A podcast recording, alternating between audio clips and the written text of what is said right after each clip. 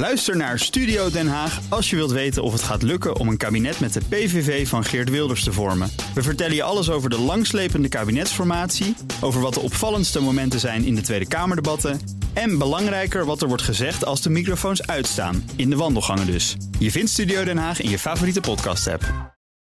Tech-update. Johan Burik, goedemorgen. Hey Bas en Ivan. Bijna een derde van de websites doet het niet goed als het gaat om privacy. Toch best een hoop. Het gaat om Nederlandse websites, trouwens voor de goede orde. En als je nagaat dat onze privacywet vandaag precies 5 jaar bestaat. Ah, en van het is een jubileumonderzoek. Zeker, Algemene Verordening Persoonsgegevens, oftewel AVG. Ja. Dus deed Stichting AVG, die helpt verenigingen om aan deze wet te voldoen, een steekproef onder bijna 1400 Nederlandse websites van uiteenlopende organisaties in 10 verschillende branches.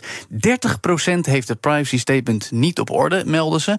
Terwijl dat toch echt wel nodig is om aan te geven wat er precies gebeurt met jouw gegevens als jij op die site wat invult en aanklikt. Vooral kleinere financiële dienstverleners, scholen en horecagelegenheden zouden niet zo goed scoren. Hebben bijvoorbeeld gewoon geen privacybeleid op de website staan. Ja, dat kan echt niet anno 2023. Organisaties in de zorg en de makelaardij doen het dan wel weer goed, meldt Stichting AVG.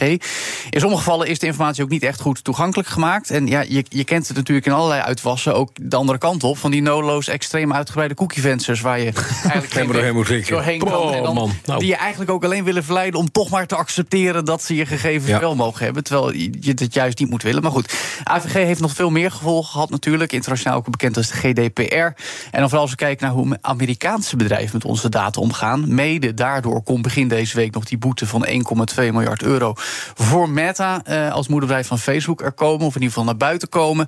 Is wel een lastig, genuanceerd verhaal, moet ik zeggen. En daar hebben we nog een hele boom over opgezet in BNN digitaal met techjurist Menno Wij. Luister het vooral terug, want het is niet alleen maar allemaal goed en leuk bedoeld. Er gaat ook nog een heleboel mis als het gaat om onze privacywetgeving. Dan over Meta gesproken. Daar wordt, as we speak, de tweede grote ontslagronde afgerond. Nog eens 10.000 mensen die de laan uit worden gestuurd. Nou, het is al een tijdje geleden aangekondigd hoor, in maart. Maar het moet nog wel even gebeuren tussen aanhalingstekens. En afgelopen najaar gingen er ook al 11.000 richting de exit. Bij elkaar dus meer dan 20.000 mensen in een half jaar tijd die weg moeten bij deze techreus.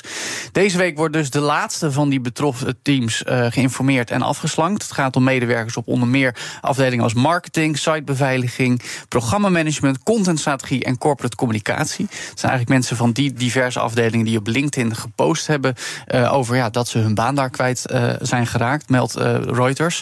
Nu zou je toch zeggen, dan moet het ook wel een keertje klaar zijn als je zoveel mensen hebt afgeslankt. Maar topman Mark Zuckerberg heeft al wel eens laten doorschemeren dat er nog kleine ontslaggolven zouden kunnen komen. Het gaat dan wel over alle soorten medewerkers, behalve programmeurs. Want Zuckerberg heeft ook al gezegd dat er een betere balans moet komen tussen engineers, mensen die gewoon met de poot in de code zitten en zorgen dat de dingen gemaakt worden en werken, en de andere rollen. Je baan kwijtraken met zoveel tegelijk is natuurlijk nooit leuk, heel, heel naar zelfs. Maar voor Meta leek het toch al onontkomelijk. Want Bas, ik moet dan altijd weer denken aan wat John Carmack, die vorig jaar woedend opstapte als adviserend CTO van de virtuality divisie, die zei toen: Meta, jullie bezwijken aan je eigen overhead. Daardoor kunnen jullie nooit de potentie waarmaken die je echt hebt als techbedrijf met zoveel publiek. En dat lijken ze toch een klein beetje te hard te nemen door al die mensen eruit te sturen. Toch nog eventjes, Ja.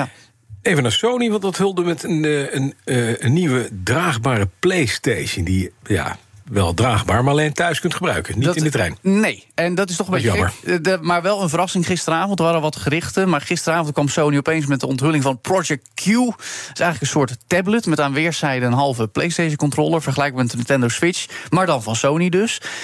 Maar je kan daar alleen games op streamen. Dat wil zeggen, zodra je op je fysieke PlayStation die in je huiskamer staat, maar via wifi kun je ze dan zien en spelen op dat draagbare apparaat. Ja, dat is toch een beetje maf, want we zijn gewend een draagbare speelcomputer. Die neem je mee op reis. Ja. Dat kan dus niet. Het is meer als je op de bank wil spelen omdat je partner per se sport of een serie wil kijken. Overigens bij mij thuis wel een fantastische uitvinding. Ik wil dit heel graag. Ja, de televisie wordt regelmatig. Ik kan het meisje naar de televisie kijken. Ja, of andere games spelen of weer een ander systeem. Oh, okay. Dat gebeurt ook vaak. Maar goed, dat, later dit jaar moet die ook echt gaan komen. Verder toonde Sony een hele sloot nieuwe games in een showcase. Dat sluit aan bij wat ik gisteren al bij jou vertelde in de tech-update. Omdat Sony heel erg wil inzetten op live services games met constant nieuwe toevoegingen en zo. Ik word er wel weer enthousiast van. Vooral omdat er een nieuwe Spider-Man game was. Maar met die draagbare speelcomputer, dat wordt sowieso een schoudermiddel. Spider-Man game, ik zie je helemaal voor je in je Spider-Man pak met je draagbare PlayStation. Ik heb ook een Spider-Man pak thuis liggen, maar die trek ik dan weer niet aan als ik speel. Zo erg ben ik ook. Wel een keer naar werk? Ja, kan je dat een keer doen? Met Halloween, maar dan moet jij ook iets leuks aan doen. Ja hoor. Nou. Okay. Ja? Okay, iemand ziet er elke dag leuk uit. Ja, nee, maar iets anders leuks. Ja, je moet dan een Halloween-pak aan doen. Met Halloween gaan we verkleed. Als onze favoriete superheld. Ja, een hele groot uienpak. Wat? Een rood uienpak. Oké. Een ui. Johan Burik, dankjewel. De BNR Tech Update wordt mede mogelijk gemaakt door Lenklen. Lenklen. Betrokken expertise, gedreven resultaat.